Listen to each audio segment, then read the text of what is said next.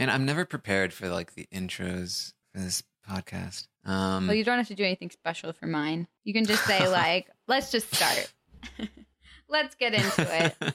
I've thought about like uh like Nerdist used to um when it started it, they he just like would press record and then they'd they'd be chatting like pre-show and then he'd he'd like start Oh, the podcast that way and then people would be like oh are you recording and he's like yeah no, we don't mind I kind of like that. 'cause "Oh." then it's just like you're comfortable and you're already talking, and it's like you know. Right? Yeah. I like to do that with interviews too. Like if I'm filming somebody, like I'll turn the camera on and then start talking to them Yeah. as if I haven't, and then be like, "All right, now like we're ready." And it, it sometimes works, sometimes it doesn't. Um, all right, let's do this.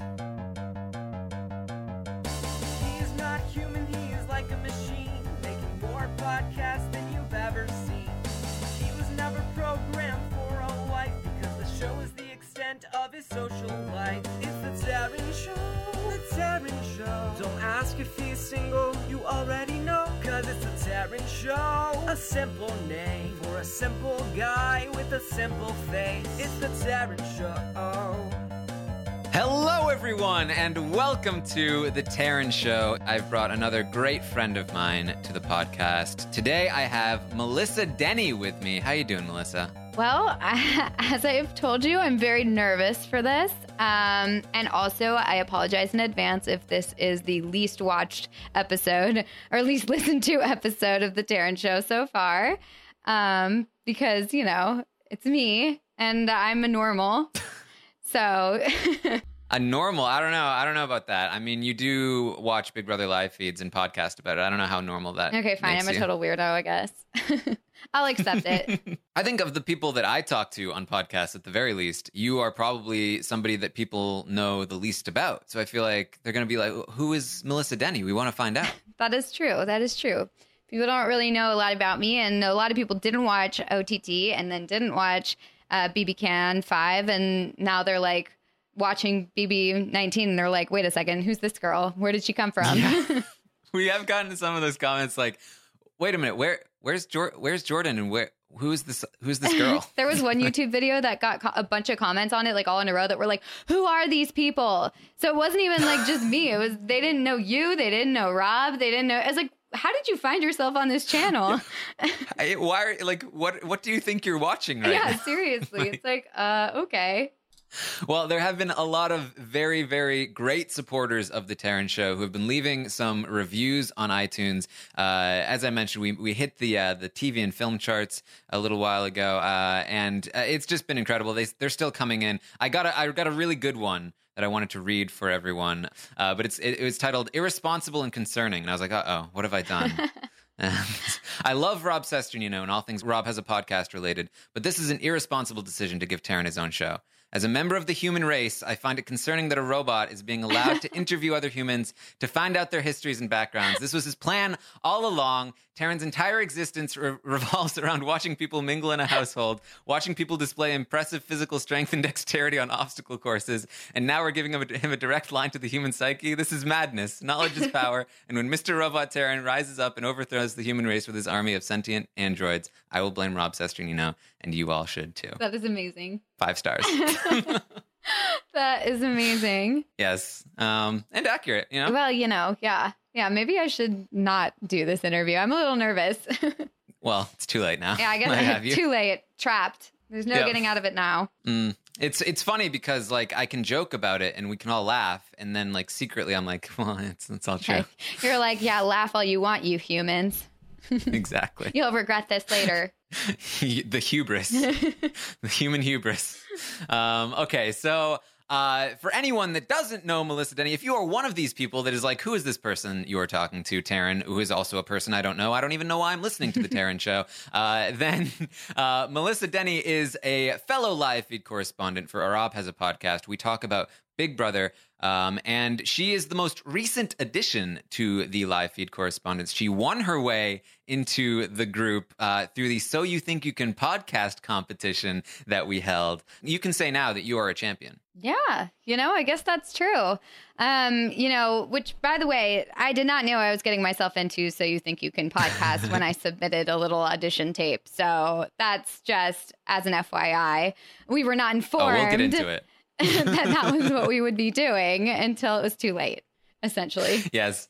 Um, okay, so Melissa is with me here, and uh, like I said, I feel like not a lot of people know a whole lot about you. You know, you are the most recent addition to the live feed correspondence, so uh, I thought this was a great chance to get to know the real Melissa. Um, and so the first thing I wanted to ask you was, uh, you know, you talk about your mom a lot on the podcast because she is your window into the casual fan opinion. Um, so uh, tell me about your mom. What, what is she like? Do you have you had a close relationship with her? Oh yeah, my mom is my best friend. Uh, a lot of people don't say that ever, but you know she really is. Um, we're we're super super super close, and people tend to say that we're basically kind of the same person. um, and her name is Jeannie, and she's she's really the best. She um, she's also a lawyer, uh, and you know she's just always been there for me and I I literally talk to her on the phone every single day. It's kind of concerning. Like people are like, "You talk to your mom every day?" yeah, I do. I do. And I tell her everything. I tell her everything. And um, you know, she watches the podcast um, not religiously unfortunately. I think it's a little too much for her. She's more of just a casual fan, so she really doesn't, you know, I mean, I tell her what's going on but she doesn't watch the live feeds. So, um, yeah, she's no, I mean, she's amazing. My whole family is is just just the best. Um, it's my dad, my mom, and my brother and me. And my brother is um he's 20 oh geez like 23 he's younger than me yeah i, um, I have those um, problems as well i know i'm like I'm so bad at it it's so embarrassing i should know i mean i know his birth year mm-hmm. like i could tell you his birthday but i i just the age thing, even my own age. Yeah. I'm getting to the point where like I forget my own age. I, I will I some people will occasionally like Brent asked me when I had Brent on the podcast, he was, How old are you, Taran? I'm like I like immediately I was able to be like, I'm twenty five, but then I was like, wait a minute. Am I twenty like, am I really twenty five? The wrong Is that thing? the age I am? Since when? Yeah. I always start like for some reason I always say I'm a year older than I am accidentally. I guess maybe because like I've mentally prepared myself like you're getting really old. You know, you should be ready for the next stage. It's coming up pretty quick. And so then I kind of just like jump into that accidentally. But um, yeah, so anyway, back to the point at hand. My brother, my younger brother, um, he's great. My dad, Joe, um, my younger brother's name is Michael. Um, they we're we're just super close. We've always been really close. We like when I was in high school, I would have preferred to just like hang out with my family than to go out with friends, which is like so embarrassing for me to say, but it's true. It's totally true. We just like have a lot of fun together and, you know, it's it's pretty pretty great. Although now it's kind of tough cuz um, I'm out in LA, my brother's out in LA, and my parents are both in Colorado.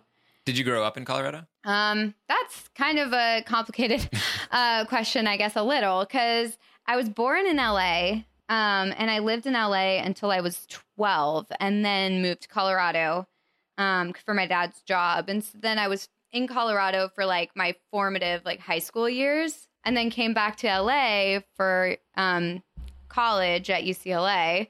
Then went to my first year of law school in New York. Then went to my second and third year of law school back in LA at USC. Um, so yeah, I've been kind of all over the place. I've been coast to coast and in the middle. Well, it must have been kind of crazy to to move sort of almost across the country, eh, you know, at, at such a young age. What was that like? It was um it was pretty crazy. It was not great because um, I was moving during middle school, mm-hmm. uh, which like is legitimately. I think like it can all be said. Everyone would agree that middle school is about the worst time in anyone's life because yeah. everyone is the worst in middle school, and everyone looks the worst in middle school. And if you look the best in middle school, then I feel sorry for you because you will end up looking the worst later. So nobody wants to see pictures of me in middle school. Just, no I'm one wants saying. to see pictures of me either. Oh my god, it's bad. I didn't have anything like that crazy, but it was like I didn't know how to dress because like at my old school in LA, um, we wore uniforms, and so on the weekends, basically my mom picked out my clothes on the weekends because it was like, whatever, I'm just going to wear a uniform anyway during the week. So my mom had been picking out like, you know, bright pink overall shorts with like matching t shirt. It was like, I mean, they were very comfortable, and my mom will kill me for even talking remotely bad about those th- items because she still brings those overalls up today, Oh, and she still says like, "Don't you remember those great overalls I got you?" and I'm like, "Yeah, they were very comfy," and she's like, "But they were so cute," and I was like, "Maybe." to some people, a, a- to a little some bit. people. and so like I um when I moved, I was like, "Mom, we're going to buy a whole new wardrobe that all the cool kids in LA wear." and so I picked out all these clothes that I thought were going to be like the coolest clothes ever because I'd seen some kids in LA wearing them. And I get to Colorado and the kids in Colorado were not wearing those clothes at all. So it was um a culture shock, I guess. I mean, it shouldn't have been a culture shock, but to me, to middle school me, it was a very big culture shock. Um, and it was like a sad time. But um, you know, after that in in high school, high school was great. Loved high school.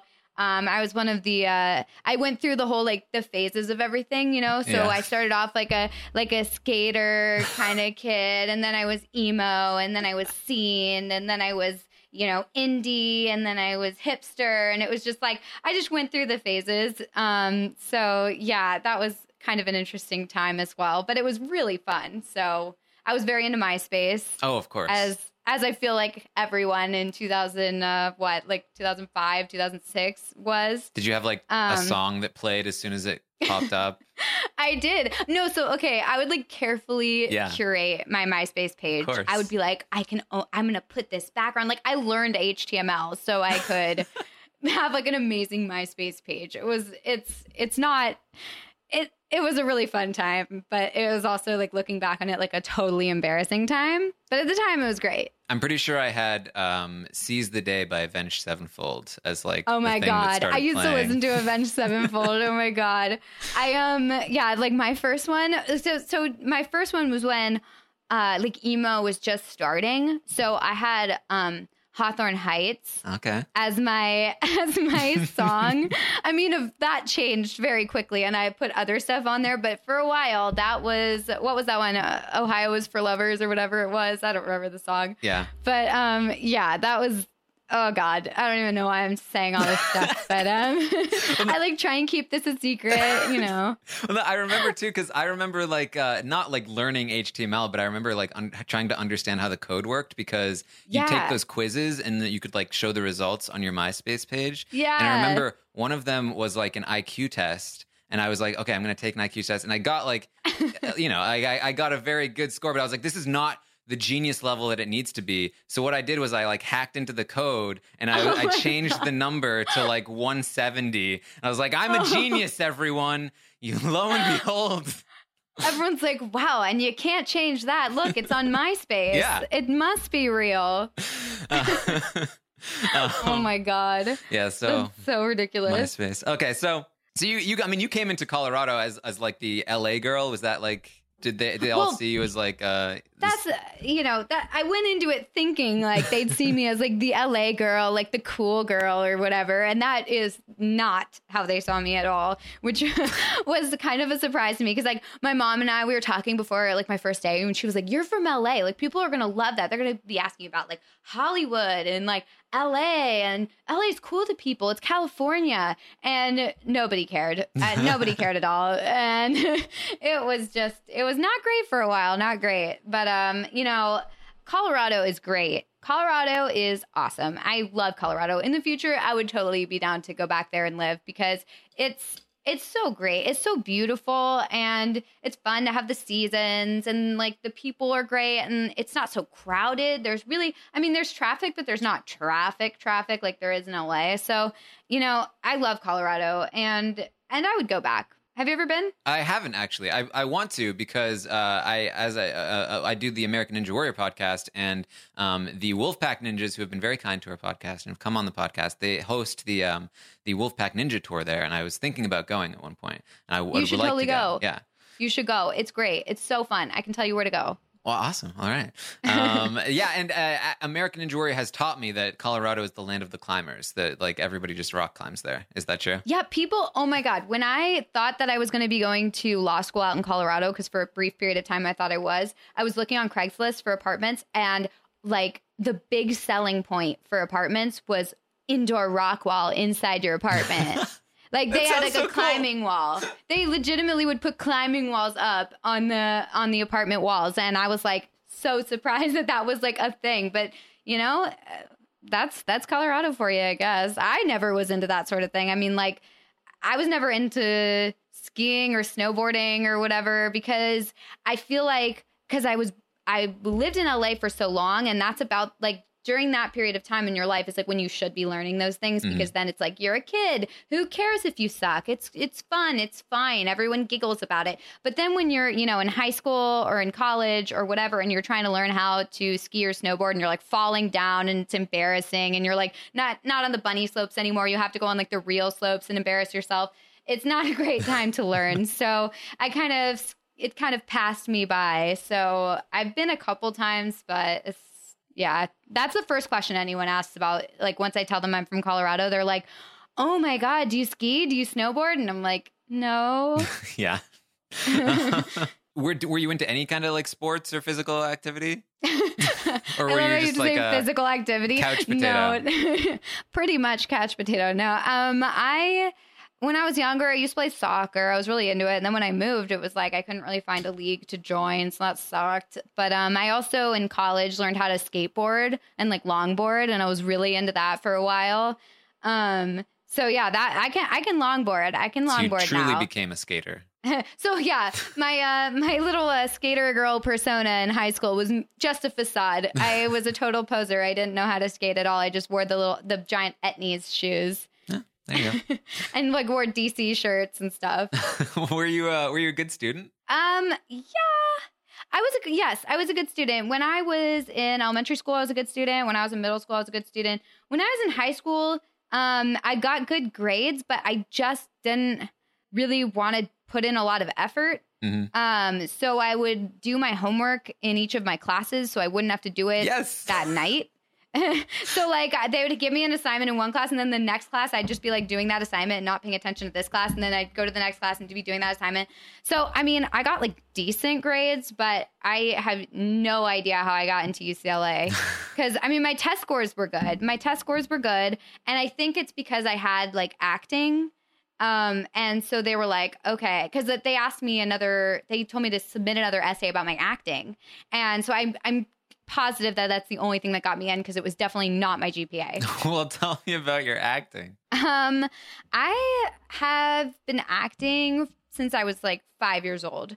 Um, and when I was five, I was, I wanted, I, my mom signed me up to be an Annie, like a kid's production of Annie Okay. and um, I got the part of Annie, but I told my mom I didn't want it.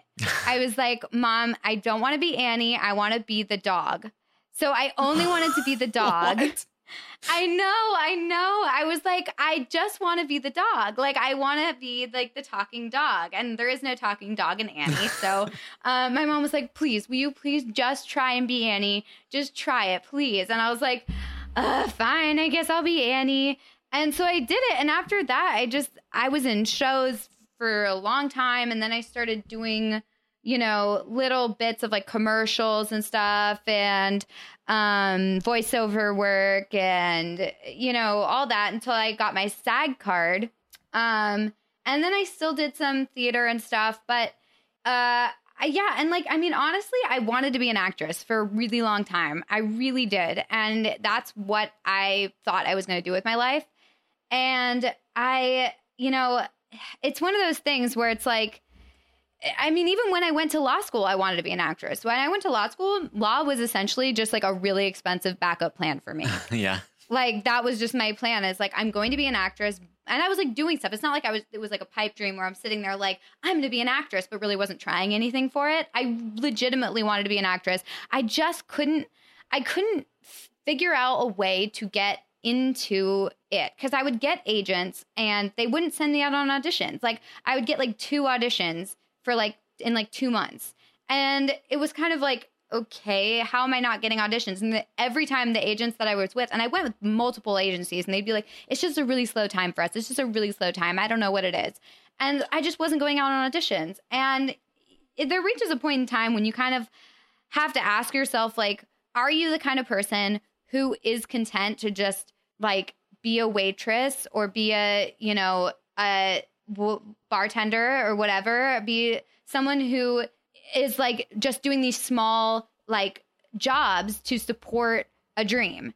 And are you willing to sacrifice everything for this dream? Is it that important to you? And I don't know. I kind of just like realized that like not really. Like I thought it was important to me, but I want like safety and security with money. Yeah. I don't want to have to worry about that. I want to like be able to not spend every dollar that I earn on like headshots or acting classes or whatever. Mm-hmm. And and you know, some people just don't make it. So I had to think about it and be like, would I make it? Would I do are they looking for someone like me? Do I have something special to offer? And I was like, no.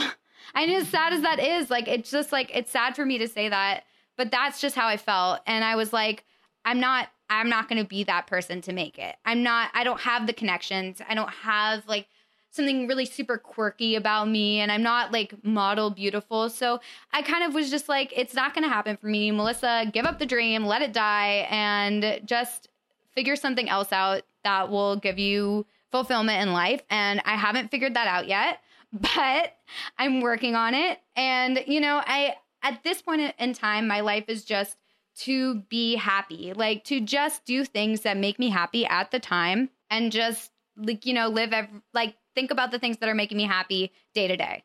And that's kind of what it is. I don't really have that big overarching goal anymore like I used to. Yeah. Well, wh- when was it that you decided to to kind of stop trying to to be an actress?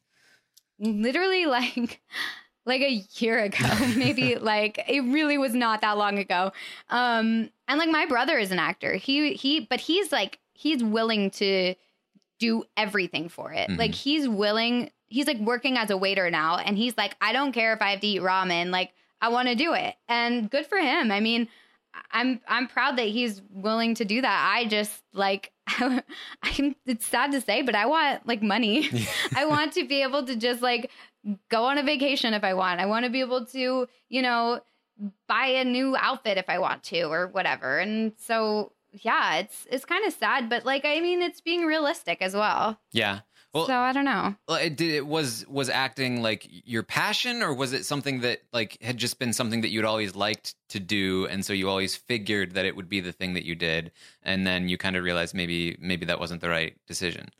It was my passion for sure, but I also thought I think also selfishly I was like I was like I want I want to be remembered in life. You know, like I don't want to just live and then die and then have nobody remember me. Like I wanted to like put something in the world that like could last forever. And that's so like it's so stupid to say that. It's so selfish, but like that was what I was thinking. And I was like plus like, you know, it'd be nice to like have people know who I am and and stuff like that. And like because also I thought like, you know, I'm a, I'm the kind of person that like who who would hate me? I'm so, you know, un, un you know, whatever. I don't know. I just felt like Yes, thank you. I'm so inoffensive. That's what I thought. And then like uh like reality check after doing the podcast, like uh, everybody hates me apparently. Like I am very hateable. I had no idea how hateable I was until until doing this podcast and now like like I'm kind of glad that like I didn't try and pursue uh acting anymore because uh I don't think I can take the hate. Like I can't take the hate, especially not in a grand scale as like a famous person. Yeah, it's it's funny. I, I think I had like the opposite thing where I really expected to be completely hated, and then so my expectations going in uh, were like uh, not met. So I was like, oh, people don't hate me as much as I thought they were going to. So I, I wish I had gone in with that attitude. I really did. I wish I had gone in with that attitude because, like, I, I, I didn't think I didn't expect people to love me by any means. I just thought that like I'm not, I'm not offensive. Like I- I'm not like outrageous or I I don't know. I don't think that I'm that hateable. I'm never like. It's honestly one of those situations where like I, I was shocked like to see the lengths that people will go to to be mean, to just be mean. I mean, now people are a lot nicer to me, I think, but during the So You Think You Can podcast thing, like that was tough. Yeah. That was like real tough. And also, even after, like, especially after I won, that was the hardest. Well, to be fair, you did win. So You Yeah, weren't that hateable. Apparently, nobody nobody thinks I should have. I don't know. Well, they, they're they're I think uh, the silent majority voted for you. So uh, That's yeah, that's what I have to tell myself. Is like the silent majority is there. Yes. They're backing me up. Hopefully. Who knows at this point. well, But, yeah. So um, so how is that? How's it been since sort of decide? Like, is it weird having lived your life, your entire life, thinking you're going to be an actress, and now all of a sudden, like. It doesn't seem like that. Like, what was that moment for you that all of a sudden, like, your future just changed, right? Did your perception of who you were change at that point? Kind of, yeah. I mean, I don't know. It was it was like a really the whole my first year of law school was like real tough. Not because school was hard. Like law school actually was surprisingly like pretty easy. At least for me. I don't know. Like I I did well, really well. Not really well, I guess that's kind of an exaggeration. I did well. Um, well enough to transfer at least to USC, so that was good. Um, so the schoolwork wasn't hard. It was really just like I was in New York and I was alone. I just felt so alone. I felt so alone and I was depressed. I was depressed for sure. I have I think I legitimately had like depression. Like I was not it wasn't just like ah, I was sad. Like I I honestly thought like what is the point? What is the point of life? Like I had all these like existential thoughts that were just so horrible and I cried every day. Well, what brought you there? Uh, I think the fact that I was starting to realize that that I don't know. I was like, what am I doing here? Like, what? My whole point in life was like to be an actress, and now I'm in law school, and like, why? It was really like my thing was like, why am I doing this? Like, I have no idea why I'm doing this except for my parents were in law school and I just wanted to postpone being in the real world. Or my parents were lawyers and I wanted to postpone being in the real world for as long as possible. So I was like, three more years of school? Okay. Um, and I just felt really lonely. I felt so alone in New York. I didn't have any I came out there, I had friends. Yeah, I had I had friends, but I just still felt alone. And I felt like I was all by myself and I would just cry all the time. I'd cry all the time. And I, but no, I don't think anybody knew that. Like none of my friends, nobody. It was always just in my room. I'd just be really sad. And I also think it really was just like, I just kept telling myself, like, once I'm out of New York, I will be happy again. Once I'm out of New York, I'll be happy again. Once I'm out of New York, I'll be happy again. And I left New York and went to went back to uh, Denver for the summer, and then went back to LA when I transferred, and I was happy again. I just feel like I I felt I I was alone. I think that that was the main thing, and then also, you know, I I have um like it's a bowel disease sort of thing. Uh so I have um ulcerative colitis. It's a just a, a condition that's where your um your colon is like inflamed all the time and it sucks. It super sucks. And I'm going to spare you all the gory details of it because it's just totally disgusting. But you can look it up online on Google if you want. But so I have a condition, and that was the time when it was at the absolute worst. And it was painful, very painful, totally debilitating. You know, you can't really leave the house. I mean, I did anyway, but like you you're not really supposed to. It's just it's awful. It's so bad. And it's also like totally embarrassing. It's like such an embarrassing condition. And so I didn't tell anyone. I didn't tell anybody. I didn't tell my parents. I didn't tell my roommates. I didn't tell anyone. Um, and I just thought that maybe if I ignored it, it would go away. I didn't know what I had. I just did like online research and I was like, okay, like maybe if I just ignore this and pretend like it's not there, it won't it won't be there anymore, which is totally stupid. But um yeah, so I didn't tell anybody until the next like until like at least like 2 year 3 years into my condition maybe. And then I finally told someone, I was like, yeah, I should probably get help. I should probably go see a doctor. And I did. And um, thank God I did, because now I can actually like, live my life. I'm not like crying in pain. Um, and also, I'm not worried about embarrassing things um, anymore. I'm not going to get into details. this, is, this isn't Brent's interview Yeah, where you right? would describe it in yeah, no, I'm not detail. going to describe in extensive detail, but you can look it up online and you can see for yourself. Um, but uh, yeah, so I finally got help for that, and when I got back to when I was in LA, and he like my doctor totally saved my life. Um, because now I'm like I'm in remission. I'm I'm fine. I mean, it never is gonna go gonna go away, but I and I take pills like I take a ton of pills every day, but um a lot of people can't take pills and they have to uh, get surgery and they have to get stuff to replace. They have to get a like a colostomy um, bag put in instead of like they have to get their colon taken out. And I so glad I don't have to do that. I'm so glad. Oh my god.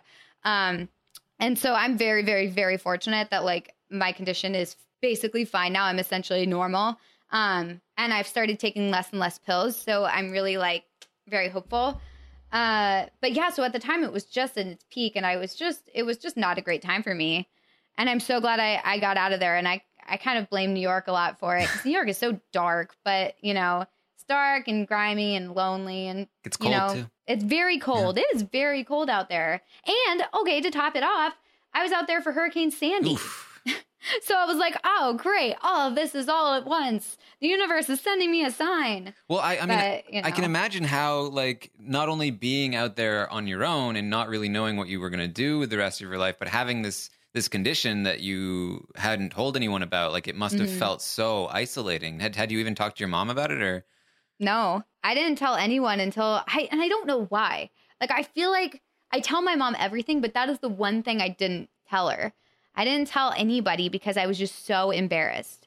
I was so embarrassed by it that I didn't tell anyone. And I just, I, I don't know. I, it's weird to think back on it now because, like, nowadays, like, I tell everybody, like, my friends and stuff, and I don't tell them what it is or what it does or what it causes me to do. But I do tell them that I do have a condition and they're totally understanding. But for a while, like I just kept it a secret from everybody, from everybody. And, you know, that's kind of an idiotic thing to do. If you have a condition out there, anyone who's listening, like, go get help, go tell a doctor. I don't know. It really, I really should have done it way sooner because I, I, I could have been cured, well, not cured, but I could have been in remission a long time ago. And I wish I had done that. well, you must have you must have felt like.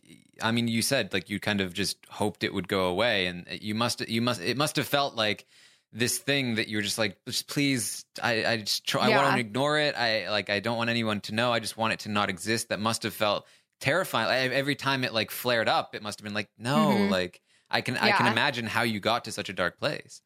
yeah it was it was definitely a tough time like it was yeah it was not not great not great at all but i'm just so glad that i've come out the other side and i have not felt that way in, in a very very very long time so i'm i'm very happy i don't feel that way but being surrounded by like my family really helped so i moved back to colorado for the summer and it just like it felt like a huge weight had been lifted off of me and so yeah it, it was it was tough for sure it was not it was not easy. I really never thought that I was going to be someone who would ever, I never really understood depression. I was always like, well, that's never going to be me. Like, I'm never going to feel that way. Why would I ever feel that way? It's not, it's not me.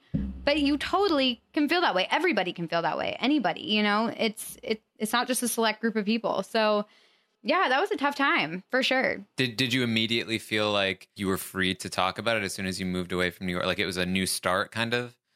I had talked about my depression with my mom for like a, for a, a long time while I was in New York too. Like I oh, I told her everything that I was feeling, and she was a huge comfort to me. Like she would send me care packages. It was really sweet. She'd send me the like care packages of like all of my favorite foods and like a little stuffed bear or whatever that said like we love you and like it was just really sweet. I they like honestly it was so great. And my dad was like he does insurance adjusting now, so he was out there um, for the like he does like catastrophe uh, adjusting, and he was out there for Hurricane Sandy at the time, and so it was so nice because I just remember it was my birthday, and I was gonna be by myself. I was gonna be alone on my birthday, like kind of of my own accord, just because like I could have put something together with people, but I just like I don't know. I didn't want to. I didn't want to. I don't know. I I was just so depressed, and my dad was like, you know what? I'm in New Jersey. I'm gonna come out for your birthday.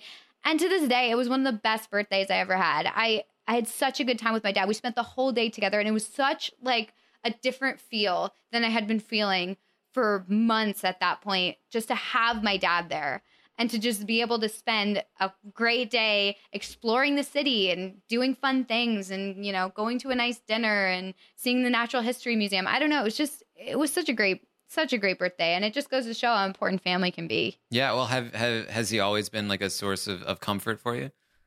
yeah but my mom is more my mom's more of the comfort my dad is more of uh the funny guy. So we Yeah. always watch TV shows together, like in high school. And even now, when I go back home, we stay up till like 3 a.m. watching funny TV shows together. Like we just watch like It's Always Sunny in Philadelphia, or we watch Curb Your Enthusiasm or Arrested Development. We watch all those shows. It's so fun.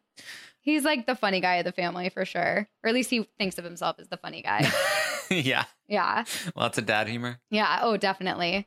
Like, yeah, my family, like, we're like super close. And we've, I mean, we've been through our fair share of stuff. My family has never, I mean, so, okay, our first house was in Northridge, California. And we, we were there for the Northridge earthquake of 1994. I don't know if you've heard of it, but it was like one of the biggest earthquakes in like the US for like a long time. There's been like not really anything to compare it to. It was like a 6.7 magnitude, maybe higher. I Wow. don't remember. And the epicenter was um, about a mile from our house.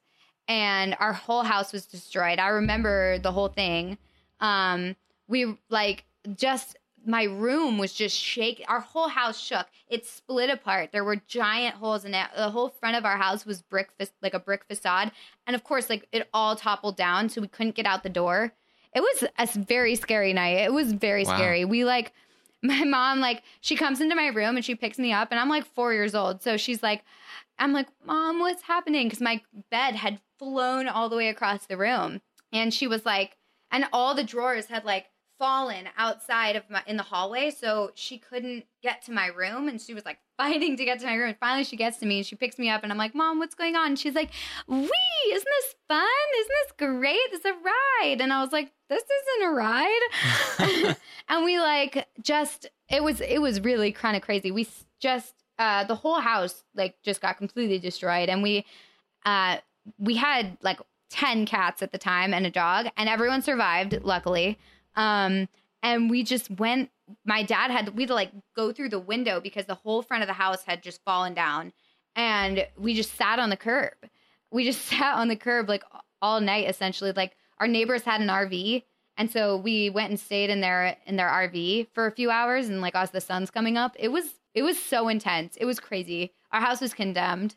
And you know we had to go stay in we lived in a hotel for like a few few weeks a few months. I don't know we lived we lived in a hotel for a while and um and then you know the worst part is is that after our house got destroyed um like looters came in and stole all of our stuff. Oh man. they stole my mom's wedding china. They stole her guitar. They stole everything. It's like really kick us while we're down, while we're down you know? That's not cool. So after that we moved from house to house to house. We only stayed in, we stayed in houses for like a few months each time.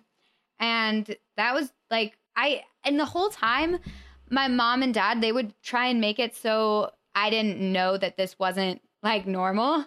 Like Yeah. they tried to keep everything normal for me. So my mom even told me that every time they went to a new house they would make they'd set my room up first. So that way i would have my room even though the rest of the house was in boxes i would have a room to let like it, that looked just like my original room in all the houses. Like it really honestly it looked the same in every single house.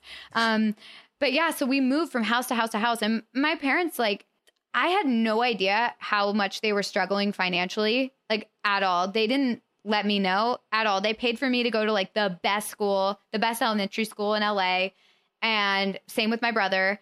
And they bought us a ton of christmas presents and did everything for us and i had no idea how tough it was on them and until after the fact when my mom's like yeah you had no idea how bad it was for us like you have no idea and i was like wait what i had no idea and i just i think it's so great and if i ever run into hard times with my family like i want to do exactly what my parents did you know it's just they did a great job they really did I mean, it sounds like. I mean, that's really that's really touching. That you know, I mean, it's obviously a really tough thing to to go through. Um, but the fact that they were able to keep some amount of normalcy and like keep that that like uh, that struggle from you is is really commendable. I think. Yeah, I had no no idea, no idea at all. Like at one point my mom was like she had to be an assistant to a friend of hers. Like how it's kind of like embarrassing. Like she had to have like be like beg her friend to hire her as an assistant so she could like supplement my dad's income at the time. And then my mom just had to go to work full time. So they were working full time and my mom that killed her. She wanted to be a stay-at-home mom. She wanted to be at home with her kids. And she always asked like, do you think I was home with you enough? And I'm like, yeah, I thought you were home with me like the majority of the time. And she she's like shocked to hear that, but like I honestly like I felt like she was absolutely involved every step of the way. That's that's uh, that's so sweet to hear. Like uh, I, any parent that is like, it's. I mean, it sounds very clear to me that like they like you were their priority. You know what I Yeah. mean? Like they really put you first, and uh, I think that's a really really great thing. And I think it's you know, um, I think it's what gave you the strength to get through you know what you've gotten through in your life. Yeah, no, absolutely. I I definitely credit them everything, you know. So you ended up being in law school. Um, Yes. You were kind of following their their path in a way, like because uh, you know, th- were they both lawyers? Did you say? Yeah, both lawyers. So was was that why it kind of felt like the default backup? Yeah, it was always in my mind. Like, even when I was a little kid, which I don't really remember doing, but like I saw, you know, how when you're little, you do those art projects or whatever at school that are like, what are you going to be when you grow up? And in it, I was like, either an actress, a lawyer, or a dog. So, you know, those were my options. So, you know, unfortunately, actress is out of the question, but it was a toss up between lawyer and dog. Why did you want to be a dog so bad? You also wanted to play one in Annie. Yeah, you know, I, I, I had a thing. I had a thing, and I don't know how to explain it at this point in time. But you know, when you feel something, you feel it.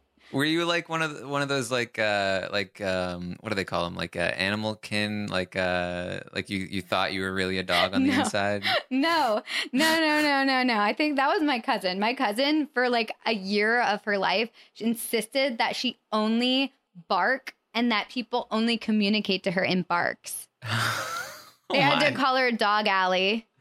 So you really you looked up to her as far Right, as yeah, like well, well, she's closer to being a dog. I was Yeah. like, if only, if only I could be like her. She's one step closer to dogdom.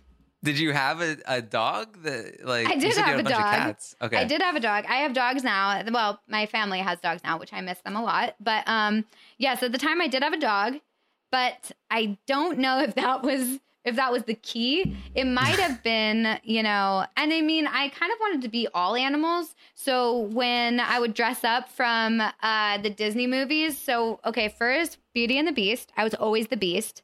Whenever I dress up, I was the. I was the Beast for um for Halloween. And uh, you know, I also like to dress up as guys because I was also the Artful Dodger from Oliver for Okay. um Halloween. My mom had to like make a costume. She had to fashion a costume out of like random like menswear. Um, but I think anyway, I also dressed up as I'll- one of the characters from Really? At one point. Yeah. and then um I uh then Lion King, I was Simba always. Okay. So it kind of just it went like that. There was like a definitely a pattern forming where there was animals involved, male animals involved. I don't quite know why, but that's that's young Melissa for you. Were you ever into like the Animorphs uh, book series at all? Uh, I vaguely recall reading them. Because they transformed into animals. Do you remember? Okay, no one ever remembers this. Do you remember that TV show like VR Troopers or something? I don't know. Okay, nobody ever remembers it, but I swear to God it existed. And one of the characters in it was like a talking dog. And I was always the talking dog whenever we'd play with our friends in preschool. So yeah, see, it just continues. All right. Well, hopefully someday we can uh we can do a podcast in full bark. Someday I can achieve my ultimate dream of being a dog. yeah. Um, but so you did uh you did at one point uh get a, a role on this this thing called Strawberry Shortcake. I don't know much about it myself. Yes, I did. Um, that was yes. my voiceover work. Yes. Uh. I so did tell me not about dress that. up as strawberry shortcake. That was literally voiceover work. So it was it was a really super fun experience. I I got to wear you know you can wear pajamas when you do voiceovers. If I could do more voiceovers, I absolutely would do more voiceovers. Um, you get to wear pajamas and you just go there and you just read lines off a page, and it was great. It was a kids cartoon. Um, pretty sure it was straight to video. Um, but it's really weird having merchandise uh, uh, from your character, like toys and stuff. There's toys and stuff for my uh, character, and that at one point they were like making toys that you pull the string and it says stuff in my voice.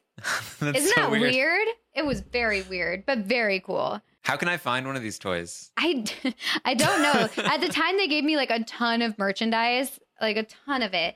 And it's just sitting in my garage at home because I was like, I don't know what to do with all this. A strawberry shortcake beach towel. Like, what do I do? I'd But, really um, like a, a Coco Calypso, just like little toy in my background.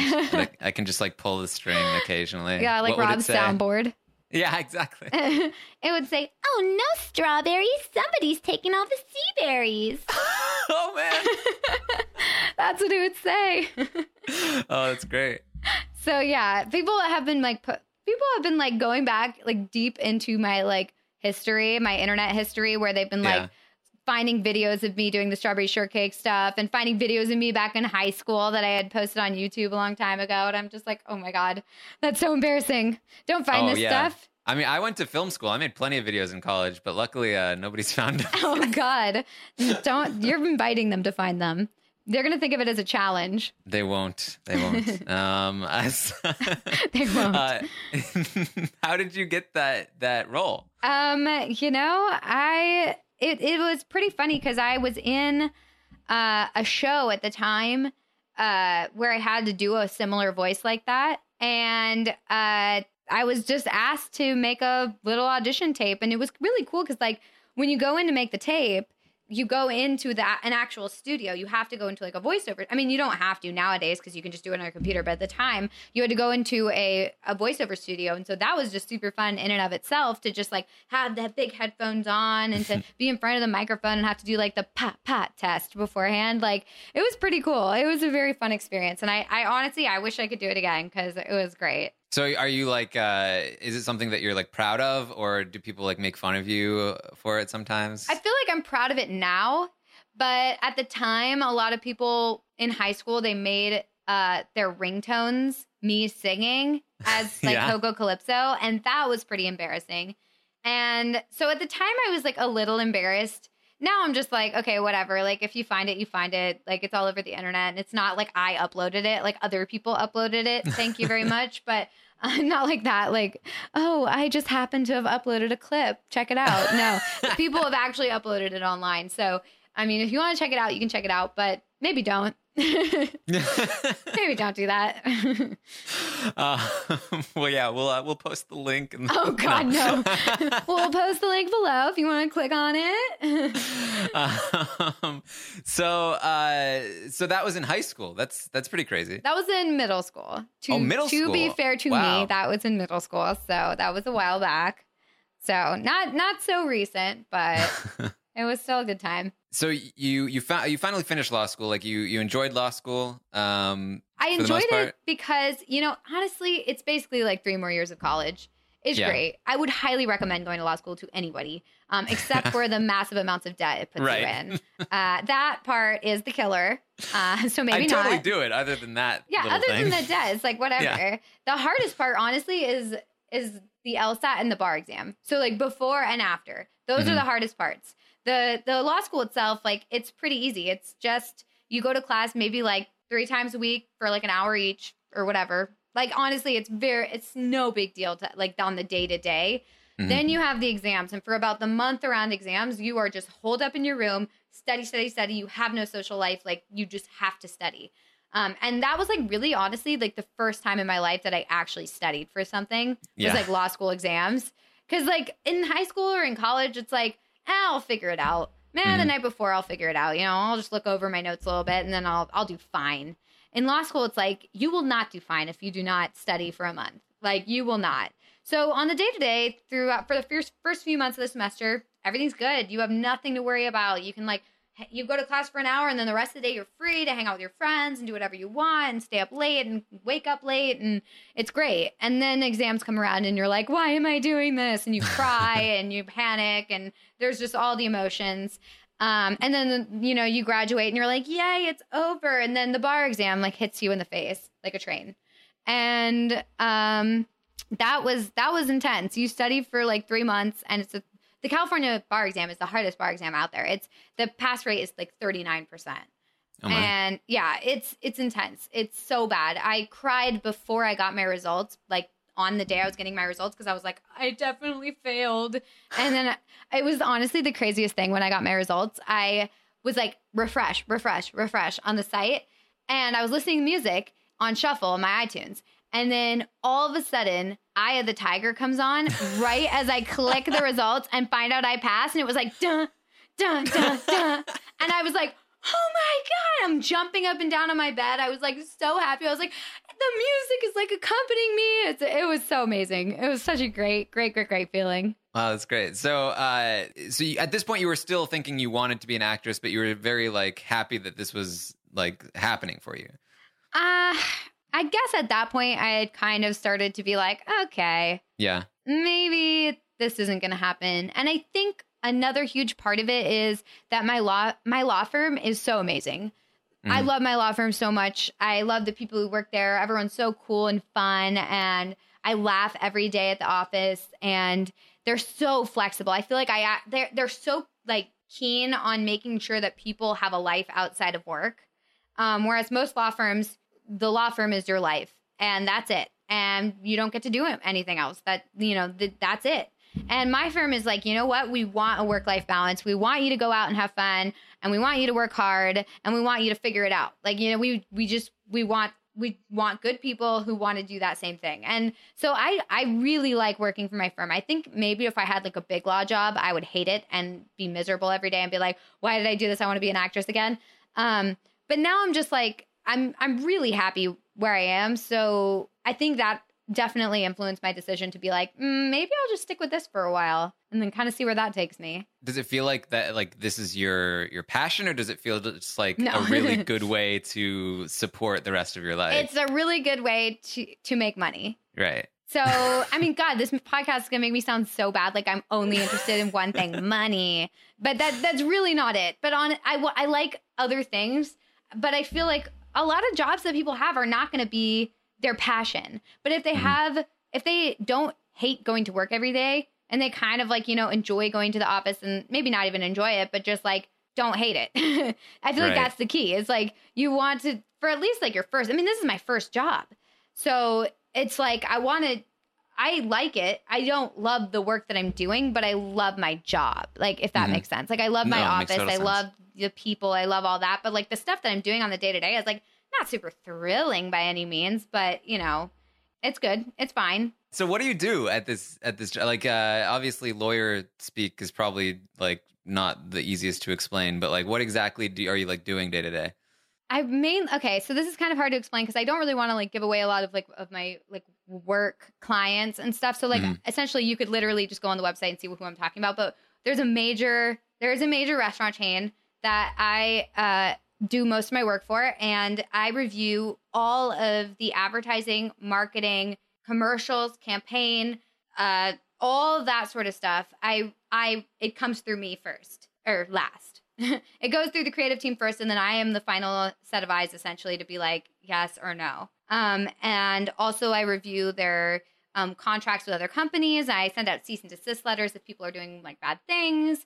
I do a lot of trademark work. Um, so yeah i do i do a lot of stuff. Um, i also do i also have a lot of other clients that are more entertainment oriented. So i review a lot of artist agreements and uh, you know musicians and reality TV shows. I review their contracts and um, a lot of social media stuff. So I do a ton of stuff, but my firm does everything. So if I wanted to get involved in something else, I could absolutely get involved in something else if I wanted to. And and everyone else, there's people at the firm who specialize in things, but everyone kind of pitches in for everything. So it's really just a lot of everything. But the stuff that I mentioned right there is stuff that I really I really enjoy the most, I think, because like I love the entertainment industry and I love um, you know, being able to review like j- just the the agreements, the contracts, the the final finished product of these like things that we've been working on for months, like you know the commercials, all of it. It's it's way more entertaining than than you know just like looking at documents or like going to. I don't go to court, like that's not really my thing. Um, some lawyers do, but that's not that's not my side. I'm more transactional, so it's it's very a very different side of the law that people don't normally think of when they think of lawyer. Because when they think of lawyer, they're like, oh, she's in court and Mhm. you know she's preaching to the jury. You know, it's like, no, I'm not doing any of that. That is not me. So I think it would Yeah. be very fun to uh to see you in court preaching to a jury. I feel like it would not be fun at all. I mean, I, yeah, I've gotten enough comments uh, on the podcast of people being like, "She's a lawyer? No way. She's not well spoken at all. I can't imagine that in court." It's like, all right, well, first of all, rude. Second of all, um, yeah, I can't see me in court either. So yeah, I just like the, the that the defendant is just they're they're dumb. It's yeah, just- he, that defendant is a total idiot. that So would be like my frustrating. thing. It's so frustrating right now. Like, like, like. That's literally what I would sound like.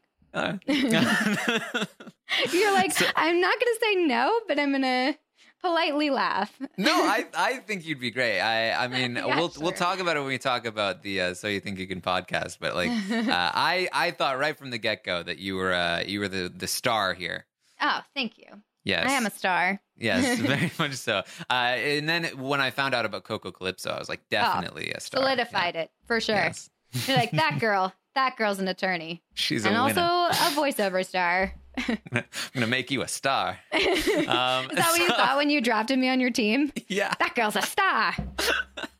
yeah, see? She's right over there. You see that girl? what were we talking about? I don't even know. I have no idea anymore. Podcast something? Oh, um, so did you want is is your current job to like do you see yourself there for a long time or is there something do you have like hi- higher ambitions? Um, I do see myself here for um definitely a while. I don't know how long. I mean, I'd like to stay here for a long time because just because like you know when you have a good thing, don't get rid of it. But Right. Um, I think in the future, though, I am interested in getting into television producing or some sort of. I mean, like you've got Netflix, you've got Amazon, you've got all these companies uh, who are doing really great things for the television world, and I would love to get in on that. And you know, I love the programming that's coming out now, and just somehow to be involved in that. I like the idea of being a producer. Um, so you know, that's something I'm always looking at. And i interned in college. I interned at production companies, and I enjoyed that sort of thing. And so, yeah, something in entertainment, I think, could be some something I might want to go into at some point. Someday we'll team up and we'll make a better version of Big Brother together. Yes. Oh my God, that would be amazing. Let's do it. yes. All right. Um, so speaking of Big Brother, how did of, you how did you get into Big Brother? Like when did this happen? I watched the first season. I started with Survivor, and I remember my parents were watching Survivor, and I wasn't watching because you know I was like I was a kid and I was doing my own thing, and my parents watched like the first episode, I think, and they were like, Melissa, Michael, you guys need to see this show. It's amazing. You need to watch it. Let's watch it together. And I think it was like we so we started on maybe I I think at the time, okay, so at the time there was no DVRs, but my parents like rigged up this old VCR Yeah. where you could like tape it onto a blank tape and then you'd retape over that tape Yeah, like the next yeah. episode. That's what my parents were doing with the uh, Survivor at the time. So we were able to watch rewatch the first episode and so we started from the beginning and I was like obsessed. I was obsessed with Survivor that first season. And then uh I to the point where I had a Survivor themed birthday party. Okay. Um we it, we went all out. We paired we separated everyone into teams.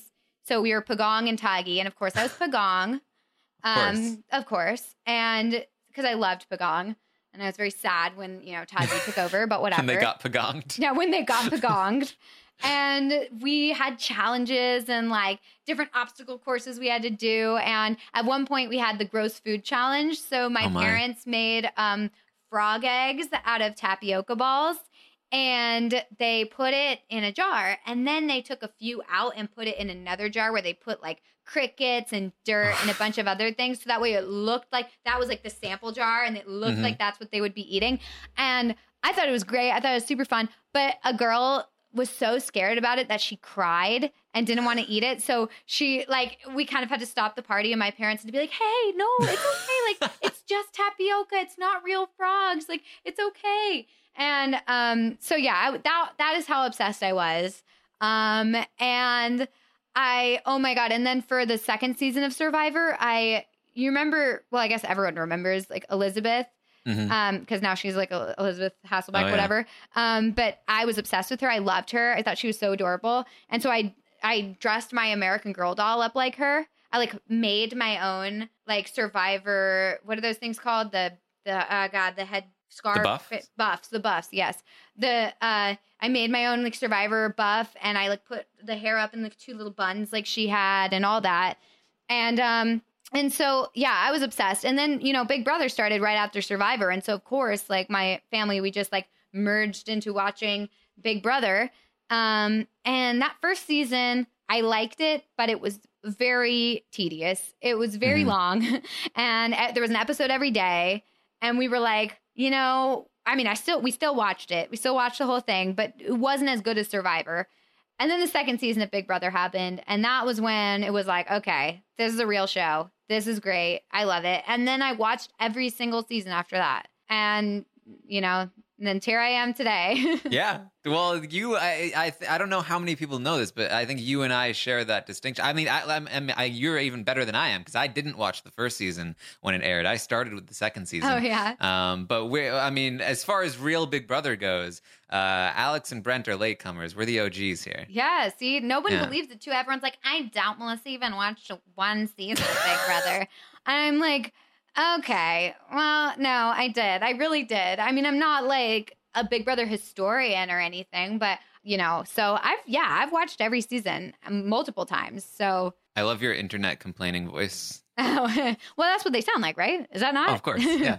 oh, okay, good, good, good, good. That's how I read. I've met it many of them in, in real life. And they do sound like that. No, no. Everyone that goes to RHAP conventions are, are very, very nice, and they don't sound like that, and Yeah, they're not sure, sure. complainers. Wink, Yes. wink, right?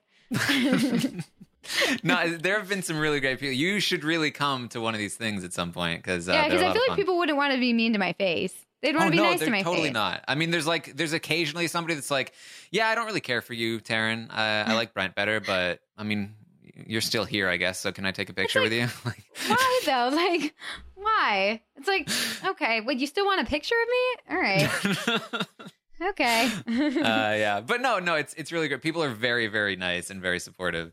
Um, so I, no, I think people have really enjoy been people have been a, a lot nicer to me, so it's very it's it's good. I mean, there's a lot of people out there who like I didn't know were out there until I kind of tweeted. I probably shouldn't have done this, but I kind of just was like, "Hey guys, can we stop with like the replace Melissa comments because that's Yeah. like kind of hurtful." And then like a ton of people came out of the woodwork who I had never seen before, commenting on anything of mine on Twitter or like saying anything about me ever, and saying super nice stuff. And I was like, "Whoa, where did you Silent all come majority. from?" Yeah, I think it, I that's when I realized like there is a silent majority, and that is real. Like as it always just seemed so far away before that, and then I was like, "Wait a second, maybe Taran's right." yeah. So, uh, so you, you'd been watching Big Brother for a long time. When did you start listening to RHAP? I started listening to RHAP um season 16 and I honestly I have no idea how I found it. I really don't. I it's not like I I I just have no idea how I found it. I all of a sudden just started watching and didn't stop and like it, it just happened somehow and I don't remember where I saw it. I I don't know. I just I think season 16 so like before that I had read I had read a lot of all the Joker's updates and all that sort of stuff but I never really paid for the feeds myself. Um I never really got the feeds. I just read Joker's updates, Mhm. which I feel like now is like like very boring. I feel like I'd much prefer to be able to see it, but I just read them all because I, I just was always I don't know I don't know why I never I just never thought to get them. And then season 16, I decided to get the feeds, and um, that's when I became like really obsessed because I had been on Reddit before that, but and I was like obsessed with Reddit, but I didn't even know that there was a Big Brother subreddit until that season, and so I started going on the Big Brother subreddit, started w- watching podcasts on it. Um, I watched the uh, the Spencer McRae one, and I watched Rob has a podcast. Um, and yeah, and so that was with Brian Lynch. So that's like a totally different feel than it is now. Um, but I, yeah, I loved it. I was obsessed with it. And then I just kept watching. Uh, so I saw when you guys like first started and all that. When when Rob first put out the call for for people to replace Brian Lynch, were you aware that he was looking for people? No, I had no idea. I had no idea he was looking for people. I didn't even hear of that. So yeah, I had no idea that that was even a thing. Um, so no, I did not apply for that. I did not know. I did apply, however, for season 17 of Big Brother. Oh, okay. Went nowhere. it didn't happen. Too Um, inoffensive. Yeah, right. I guess so. Because like I had met, I went. Okay, so for season sixteen, I went and crashed the uh the finale party. Yes. For people Yeah. who listen to So You Think You Can podcast, I believe this is what the, the first fun fact about Melissa that I, Yes, I it was. exposed. Yes. Yeah, that I could crash the party. And uh and then after that I I met Hayden. I mean I mean I met a lot of people at the party, but I met Hayden at the party and hung out with him afterwards, him and like some of his friends, his friend Josh and stuff. Um and so we kind we kept in contact and I hung out with him a few times in like Long Beach and stuff. And um he was like very encouraging and he's like, You you would totally get on, you totally get on, like you should totally apply. And I was like, all right, well, I'll apply. I'll do it. And then, yeah, nothing happened. So he is a liar. No, just kidding. Um, but yeah, so I applied. Nothing happened with that. And I was kind of like super bummed because I was like, you know, I want to be on the show. I want to like do it. This is my one chance. And then now, I mean, now I was, when I heard about the So You Think, well, okay, I didn't even hear about So You Think You Can podcast competition because that wasn't a thing at the time. I heard that they were looking for video submissions for a new um, LFC member. And I was like, well, you know, now that I'm like working and I'm actually trying to be like a legit professional, um, I can't be on Big Brother. I can't take that time off um, from my job, and I can't. Or at least this was my thinking was like I can't. I yeah, I can't take the time off from my job. I'm about to start my new job, whatever. Um, so I need to like maybe this is a good way to get involved and be able to be a part of Big Brother without like having to quit my job. And so that's why I applied. Um, because I, you know, I just wanted to be a part of it. I wanted to, I, I just had found myself watching your podcast and kind of talking to you guys out loud to my computer. If ever you guys said anything I disagreed with, I was like, well, you know, and I was like, oh, shoot, I am talking out loud. and so I was like, you know, maybe that would be kind of fun to try and be a part of it. I honestly didn't think anything would come of it because I had just like submitted for Big Brother 17 and didn't get hear anything back. And I was like, nobody, nobody wants this apparently. so I was like, I'll just, I, I threw together, I didn't even like put any effort into my application. I literally had just gotten back from like the gym or whatever. So I had my hair in a ponytail, wearing like a tank top, and I just was like down in my living room and I was just like, hey guys, like I just wanted to like submit my little tape. It's like really stupid. I watched it again recently because I was like, I forgot what I said in it, and I was like, oh boy. Um. So yeah, I uh I just sent off like a thirty second video, and I got an email. Like I didn't hear anything for a while, like nothing. So I was like, eh, that's over. And then a little while later, I got an email that was like, we've decided to do a So You Think You Can podcast competition between the finalists. Like, and so I legitimately thought that the email was telling me that the finalists were going to be doing a competition and I was not one of them. Yeah. Like I thought that it was like a thank you for participating. Be sure to check it out and vote for your favorite. That's what I thought it was. So I didn't respond. I didn't say anything. I just like put it away. I was like, all right, well, that was that. I guess I'll be voting on like someone later. I, I legitimately thought that was it. And then like a few days later, I like get another email and they're like, Hey Melissa, I just wanted to see if you had gotten our original email and if you're in because we didn't hear back from you and we're trying to fill out the teams. And I was like, wait, what? And so I was like, oh my God, I'm so sorry. I did not know that that was actually inviting me. And so I, yeah, the, the rest is history. Yeah, I, I remember uh, watching your video. I think yours was the shortest one. Um, and I don't like know most why of, you picked me from that. most of them were like ten minutes long. and like Um, really well produced and stuff. Like people like took the time to like people did it like impressions of like you know Jeff or Julie Chen and everyone. Like I didn't do any impressions. I didn't do again no gimmicks. I literally Well- just talked to a camera for five seconds. I mean, Adam, the YouTuber, was able to put together. I mean, he did the my strategy, which was like just make a well produced video, and then it doesn't matter it if you're boring. For itself. oh Uh, god. not that Adam is boring. Adam is far from boring. Um, but I thought I was boring, so I was like, I need to make an, a produced video.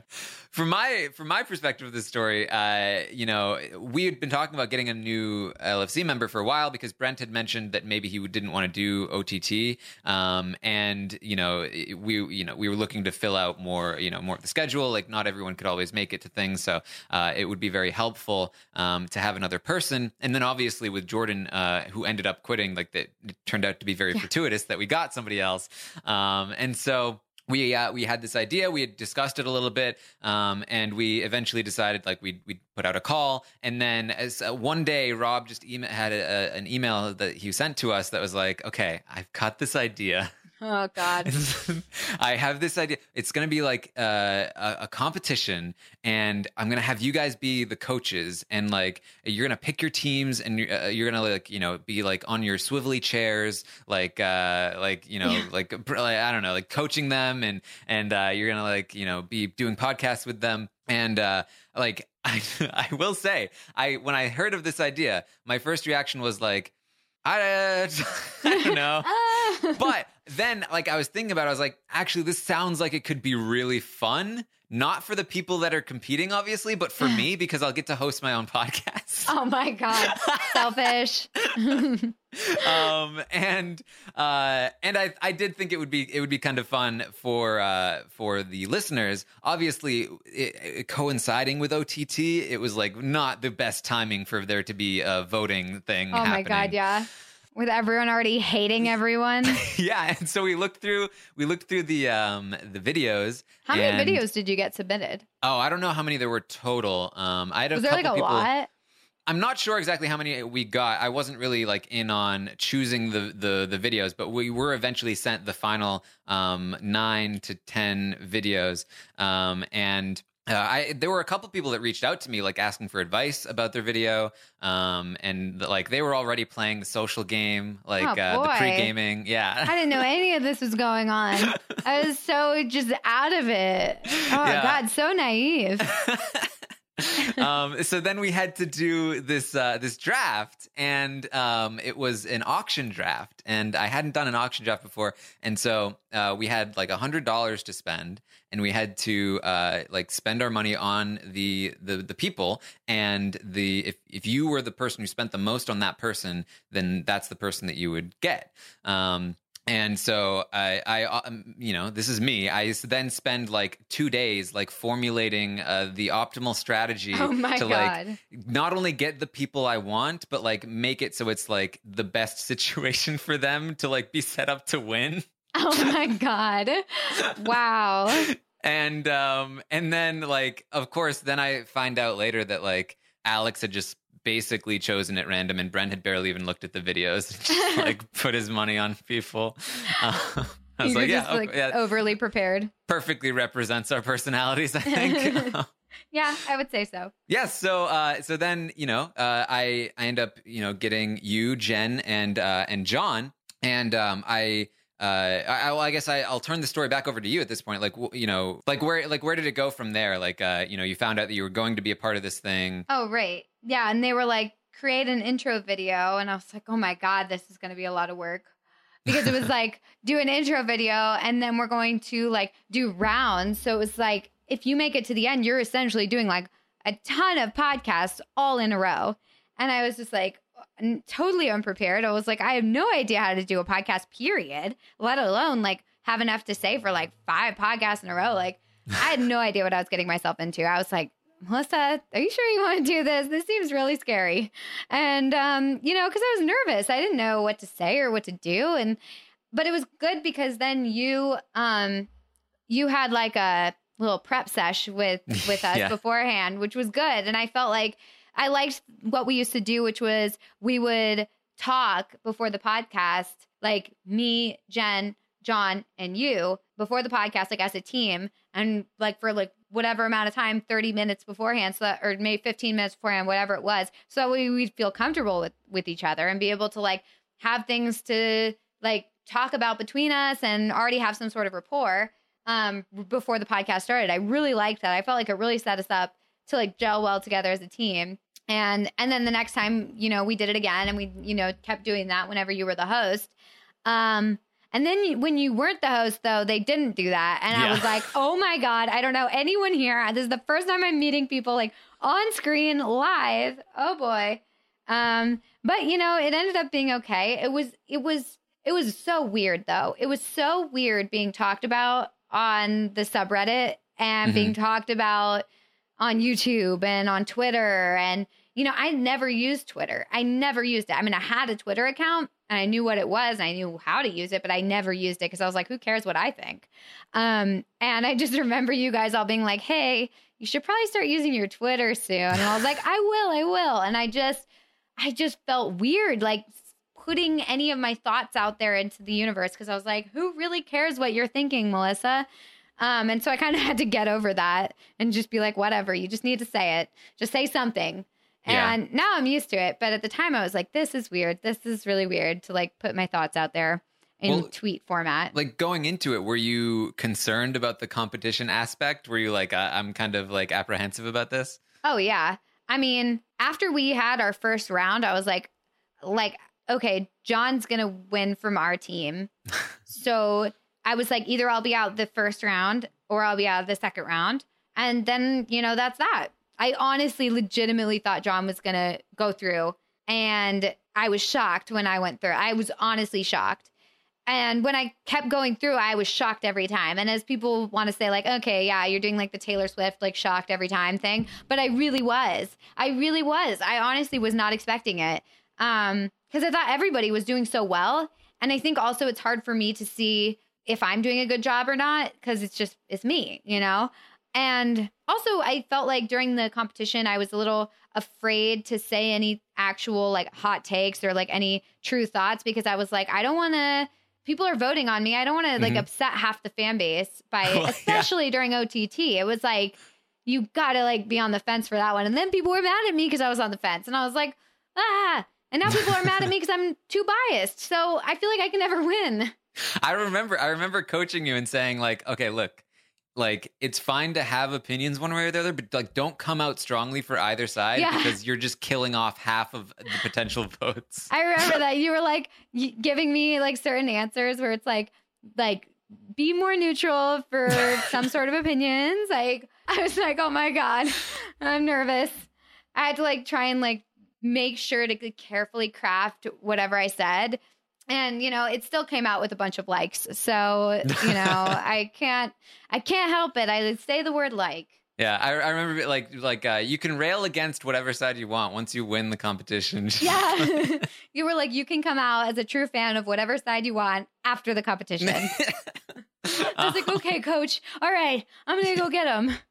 so, well, what was it? What, you know, what was your reaction to finding out that you had been drafted onto to my team? So I had prepared myself mentally because I didn't want to get my hopes up for one person or another. So I purposely was like, if I'm on this team, it's gonna be great. If I'm on this team, it's gonna be great. If I'm on this team, it's gonna be great. Just so that way I was never disappointed.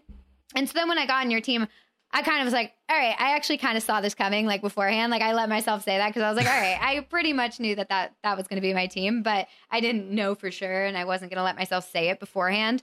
But I thought, I thought I was going to be on your team and I was, I was really excited about it. I really felt like, I felt like we would gel well. And I think we did. I think that our whole team was really, we really gelled well. I feel like the other teams, um, while they were really good individually, sometimes they didn't quite gel well together as a group.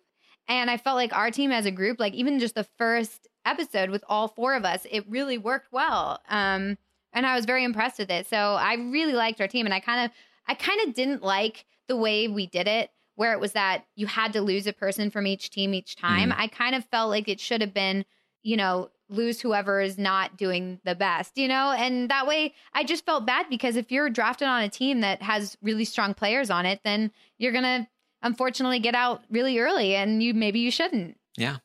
Uh, no, I, you know, I remember, um, you know, like I, I put a lot of work into like, I want to make sure that like, like my team, you know, like, functions really well, and they like, as you mentioned, like we talked a lot beforehand, and I and I had like, uh, I I contacted you guys beforehand, and like had like Skype Mhm. talks with you, and like from I, from my perspective at least, like I I talked to Jen, I talked to John, and I I really love them both. Uh, but then when I talked to you, I like we kind of like instantly connected, and I was like, Yeah. I mean, we ended up talking for like over an hour, and I yeah, was we like, talked for a long time and I didn't even know. So I ended up like feeling really good about you and your chances. Um, so like I, you know, I, I really put a lot of work into like, and, and again, like it was my first opportunity to be like the host of a show. And Yeah. I really wanted to prove that like, like I can do this. I can put together a well working team and like get the best work out of people, even though this is their first time podcasting. And so, uh, it, it really like, it meant a lot to me that you guys really like stepped up to the plate. And like, I think we really were a good team.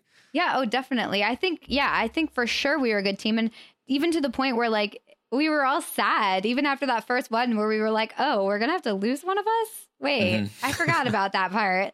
You know, it's, it was depressing. But, you know, I mean, what's great though is that everyone from So You Think You Can podcast, we have a, um, a Twitter like message group, whatever that's called.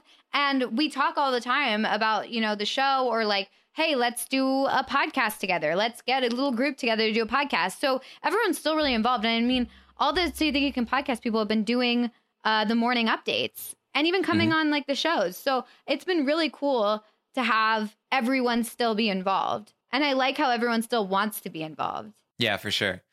So you said you were surprised like each time that you made it through.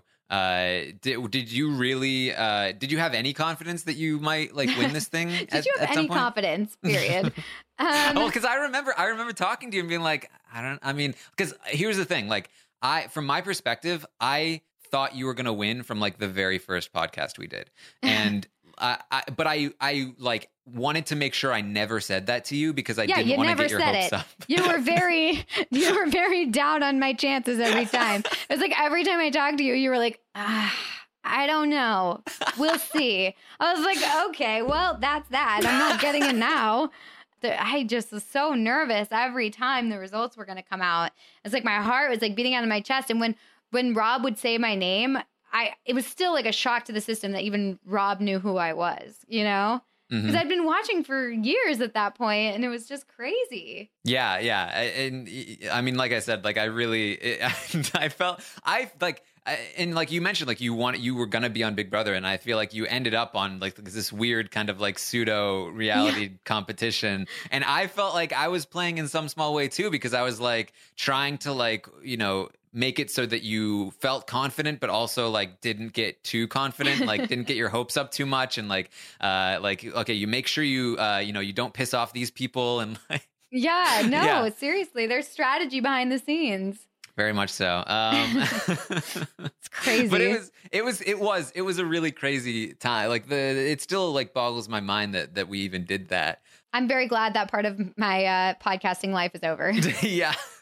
It was very stressful. I still, and this was like the thing where it was like, uh, the thing I was mainly concerned about was like when it gets to the end and there's, you know. A lot of people voting for you and a lot of people voting for some other people. Like, there's gonna be some animosity, just like there is in Big Brother OTT. And that's like, that's never really to go away. And I feel like it's not fair to you because I feel like there's a level of scrutiny on you that is not on the rest of us. That's like, well, because she was part of a competition that we voted on, like Mhm. we have more of a right to question her presence here. Not only is she new, but like she she was a part of a competition and all this stuff. And uh, it, and it really it frustrates me when I see people like, oh, somebody else should have won, or like, why get her off the podcast? I'm like, get, get out of get out of here. Like, uh, you know, it's like this is you, you- don't listen then if you're gonna be as mean. Right. I mean, it's it honestly it it got to me for a while. It it really hurts. Like I'm a person. I'm a I'm a human being.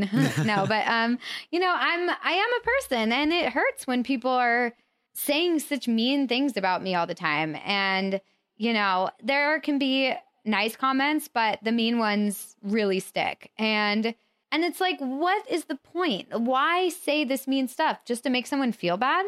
It's not productive. And after BB Can ended, I was like, I felt like I was getting a little bit better feedback because at the time I kind of thought to myself, like, whatever, I'm just gonna like say whatever I'm feeling right now and just say it. And that's when people started to like me more. So I started to get more positive feedback and I was like, okay, this isn't so bad. And I ended up I've enjoyed podcasting for this season so much and it's been a lot better. And I feel like all the hateful comments, like there are still some, but I do get more positive comments than I had before. And it, you know, I'm starting to get like a thicker skin. Not really though. So please don't say mean things to me if you're listening to this. But, you know, like I still am like, I'm getting better. It's getting better for me. And I think that um, yeah, like if you're one of those people who comments on on like videos or or sends me like or literally tags me in a tweet just to say something mean, like, can you please not do that?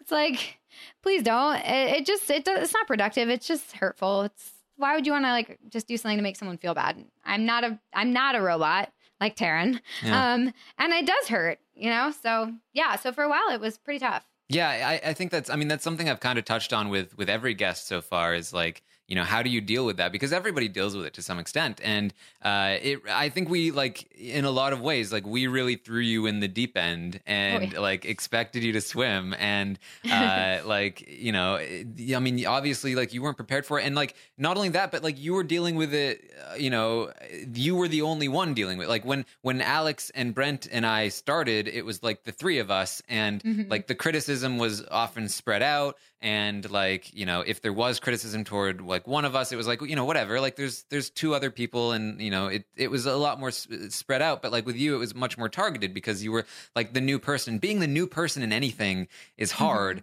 because you're like you're coming in and you know you're changing the dynamic to some degree. And um you know, I, I, I, I know, I, I, I've, I've always like felt for you in terms of like that, and um, uh, like every time, like I seriously, like anytime I see like like a mean tweet or a mean comment, I'm just like, oh, like. mm. uh, I remember like when you when you tweeted out like the like, can people just stop like saying that I shouldn't have won? Uh, I was like, I posted like a gif of like Scrappy Doo. I feel like Scrappy Doo sometimes. And they're like, no, put them up, but come on. Yeah. You know what the comment I hate the most? The comment I hate the most is when people say, Does Melissa even watch the feeds? yeah. that is the comment I hate the most because it's like, what have I been sacrificing and spending all of my time doing uh, if I'm not watching the feeds? I've been watching the feeds 24 7 and to have somebody sit there and be like, Are you even watching? It's like, so it gets me. It gets my goat.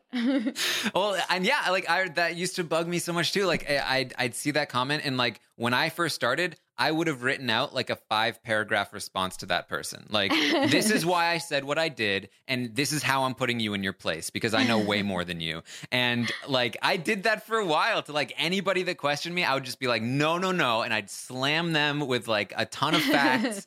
Um like oh you think i was wrong about this? Well let me explain why i said it in five in ten paragraphs. Oh, God. um, and um, but it, it, it really like, and I, I figured like, I didn't really think there was anything wrong with that. Like, obviously it, it, it was something that bothered me and like, I spent a lot of time like rebuffing it. Uh, but like now it's, it's gotten to the point and I never really expected it to, but it's gotten to the point where it's just like, I don't care. Like Yeah. I just I don't care anymore. Like people are just gonna like it, I I think I've like gotten to the point where I recognize that it's like there is always going to be somebody that takes this the wrong way or that thinks I said something I didn't or that disagrees with me or that you know yells at me or whatever. And like to to spend a bunch of time like trying to convince this individual that this isn't the case is just like not worth my time at all. And the majority of people have not misinterpreted me. You know what I mean? yeah. But it also was like a thing where it's just like, like I, I felt bad because I was getting so many people talking to me and so many of them were so positive and I was like responding Only more to responding the to the negative, negative. ones and I was like Mhm. this isn't fair to any I'm like liking all of these like you're the best you're great you're awesome and then like oh you suck why are you so wrong about this I'd be like oh okay just Yeah. wait no, that's the yeah. See, that's my thing. Is like I want to respond to the negative because it's like I want to prove to them that like they're wrong. Mhm. But like I should be responding to the positive, not the negative. I should just be ignoring the negative, and I feel bad, like you know that then the positive kind of gets like outshined by the negative comments, and but that's just the way like the human brain works. Is like you just the negative just sinks in and sits there and reminds you of it all the time. well uh, like you know what do you what do you do when you see something that's like mean about you like how, like what is what is your response how do you like try to get over it Um, I internalize it and cry. I'm just kidding. I don't do that. Uh, I, I read it and then I say, yeah, whatever, who cares? And then I go away from that page and then I come back to it and read it again. And I'm like, okay, well, that's, you know what? Maybe they're right. Maybe they're right. I do say like a lot. So, you know, that's, that's a fine, fair comment. And I will take that into consideration. And then I go to the next page and then I come back to it like five seconds later and read it again. And I'm like, that was a little mean the way they said it, though. You know, it's a little, a little hurtful, huh?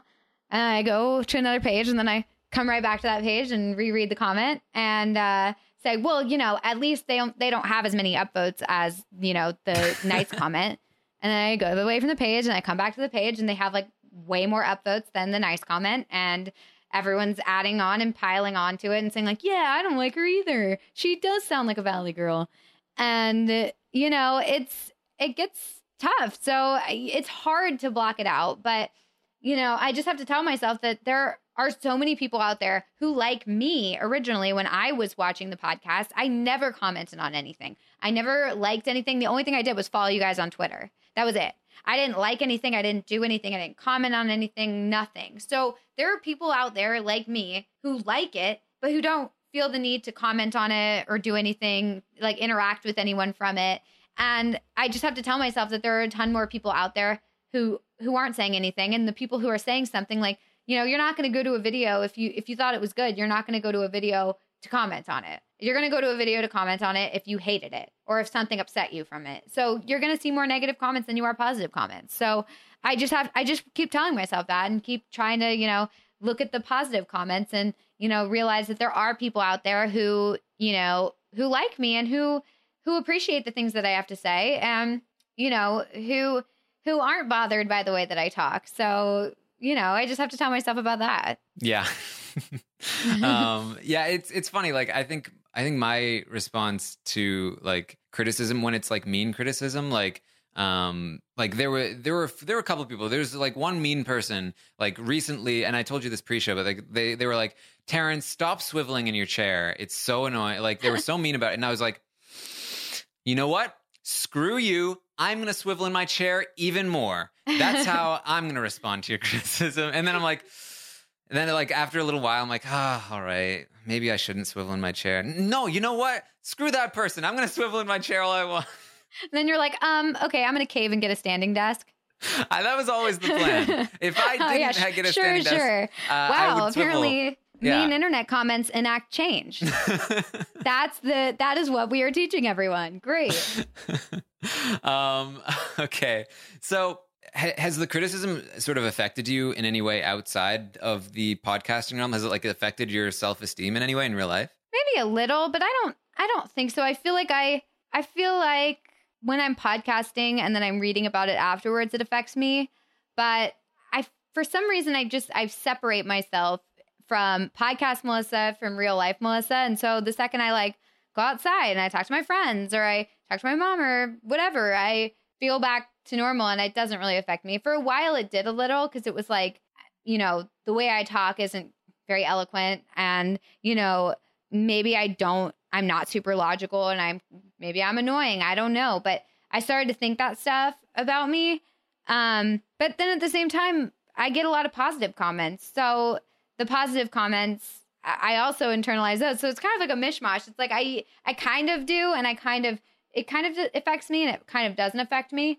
Um, I try not to let it affect me. Um, and so, yeah, no, I don't think it really affects me that much outside of the podcast world. But the second I start podcasting again, it starts to affect me because I start thinking about like, okay, what are the people in the chat room saying? Okay, what, um, how am I standing? How am I sitting? Like, do I look okay? Is it, how did I say like right there? Did I just say like? Yeah. See, I I start to think, you know, I start to think about that stuff the second I start podcasting, and then the second the little live live little icon goes off, I, I'm back to normal, and I'm like, okay, now I can just like say whatever I want and be myself and not feel worried about what people are thinking of me. Um, so it only affects me really when I'm like on the podcast and when I'm reading the comments right afterwards. Mm-hmm. I, I mean, uh, you know, maybe you should just stop reading the chat room. I don't know. the chat room's been great to me lately, actually. It's true. They've been the nice ones out of everyone, you know? So that used to be my, those were my harshest critics before. They're yeah. tough to please sometimes. They can, yeah. The collective I mean, chat room. The chat room can really like. Uh, I I remember when I when I started, especially like the chat room can like just immediately take the wind out of your sails. If you're if you like look down, you see like one mean comment in the chat, you're like, oh no, and then you can't stop thinking about it mm-hmm. as you're mm-hmm. podcasting. Yeah, uh, like that can. I've be, lost my train of thought for sure. Yeah, like when I'm looking um, at the chat and they're like, "What's that behind Melissa?" They haven't done that, but if they ever do, I will be really scared. and I've thought about that before. Like, what happens if someone were to like sneak into my room in the middle of a podcast and just like, and I was just like, oh my god, oh my god So yeah, it I, it started. I thought about that during a podcast. I was like, what if someone comes in and the chat room's like, Melissa, look behind you. Um, yeah, I don't even know why I thought that during a podcast, but I did. And those are the those are just like the the great you know, introspective thoughts of Melissa during podcasting. yeah, if you ever if I ever catch Melissa not paying attention again, you know what she's thinking. Just looking back at the door every two seconds. Yeah, like, Melissa, well, there's no one there. well, you know that I have always been your biggest supporter. I think you're great. I don't think thank that you. the negative comments should affect you at all. Uh, and I think I think as time goes on, you've only gotten better, and I think you will only continue to get better. Uh, so uh, I think there are good things ahead of you uh, in the in the Thank you. podcasting world. So I hope so. Yes, uh, but what what do you what do you do outside of podcasting? Like what like what is what is a day in the life of Melissa Denny outside of a, a podcast?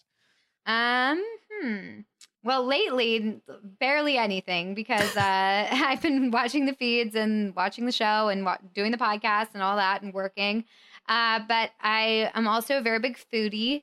Um, I'm a member of Yelp Elite. I don't know if you know what that is, but Well, I remember you, know- telling me about this in LA.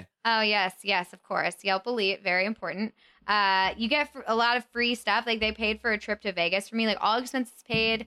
You know, you get to uh, they get all the restaurants, all the shows, everything was paid for. It was awesome. Um, and you basically just have to be like really good about writing a lot of reviews and like good quality reviews and have people like enough of your reviews that you can get nominated to be on Yelp Elite. And you get to go to events and stuff. And so basically, I love trying out new food places. Love it. Um, any sort of all different kinds of food types, everything. I love food. I just love food. I love it. Uh, so I did lots of that. Um, a lot of uh, traveling lately. Just um, I'm going to be going to Japan soon. Oh wow. So I'm very excited about that. Um, and that'll be a very interesting trip. Um, and actually, unfortunately, it's during the finale. I will be gone. Uh oh. I know. So yeah, that's I'm gonna be like trying to like check the live feeds like internationally. Um, it's gonna be bad, but uh, yeah. So that's fun. I travel, like to travel a lot and just go, you know, day trips, whatever. Going to New York again soon. Hopefully, not as depressing as it was before, but you know, New York is great to visit. I don't mean to bash New York. It's very great, very fun to visit. Um, but to live there for me, it just wasn't for me. I, I Mhm. like LA. Um, yeah, so those are things I like. I love TV, just a lot of TV. Very into it. Um, TV, movies, everything. Just kind of regular, a regular life. Yeah. Yeah, A normal, as you said. a normal life. A Yeah. normal. I'm just a normal. to Um, tie Uh, it back to my intro. Yes, uh, I always like to to tie it back in. Uh, this is a very meaningful tie-in. Uh, you Yes, know, you started out normal and you're ending normal. Still very normal, even with the podcast. yeah. All right. Well, uh, thank you so much for uh, for talking with me. This has been so much fun. Uh, I feel like we could just like do this and not have it recorded. it I know, seriously. We really could have. It's been like, oh shoot, we didn't record the whole time. Yeah. well, uh, I hope everyone enjoyed this conversation. Uh, it, I, it was a lot of fun for me. Um, I think this is probably the first time a lot of you are hearing anything about her. So uh, don't be too mean. Yeah, please. I feel like we're gonna get a lot of like, why would I even want to listen to that? Oh, Melissa's on it. Yeah. Who cares? Uh, she should have had someone else on it. Like, Yeah. yeah. Um, so, uh, do we have a hashtag for this podcast? Ooh. Oh gosh. What Do would be a good hashtag hash- normal? Uh, hashtag a normal. a normal, yeah. Or uh, Coco Calypso? oh boy. I feel like we did that one before. I think we did actually. I actually think that was something we already used. Yeah. Um, what would be a good one? That's tough. Hashtags are tough. We need the chat room. It's exact- exactly. The chat room Yeah. needs to tell us. All right. I think the chat room is saying a normal, All right. I'll agree with the chat room. which which will be spelled out like a normal. I don't know. if a normal. Is that a term? A normal? I Like feel like it is. un like uh but now I feel like I don't know English anymore. like so. asexual but anormal. a normal. Oh, no, it's abnormal. That's what I'm thinking. wow, we are morons. no, look, look. Dictionary definition: a normal, not normal. Wow, that's perfect. Wow. So I am a normal, but I'm also a normal. Yes, Yeah, perfect descriptor. All right. Wow, little both. So, uh, you can find The Taran Show on iTunes. Uh, just uh, search for it. The Taran Show, T A R A N. Um, subscribe, uh, rate. Uh, rate it uh, if you if you have a, a a funny review or even a nice one. Maybe I'll start reading some nice ones because this is again like this sort of thing where like I'm rewarding the funny writing, but now I'm just encouraging people to like write jokes in my reviews the entire time. Uh, maybe I'll read some some nice ones. Yeah, Hold on. encourage the nice. oh, look at this. Look at this. Incredible content. I've never rated or made a review for Rob Has a Podcast, but this podcast has had such incredible and important conversations so far, and I'm thoroughly impressed. I would specifically like to give out a shout out to Brent and Jordan, and then now Melissa, obviously, uh, Obviously. their podcast for being very transparent and having compelling stories. I hope the guests continue to be incredible. Obviously, they have been, uh, as they can have in the first few episodes. Oh boy, oh boy, the big letdown is coming. my re- my uh, interview is coming up next. They're gonna be like, "All right, I'm taking away the five stars. One star. Who is this?"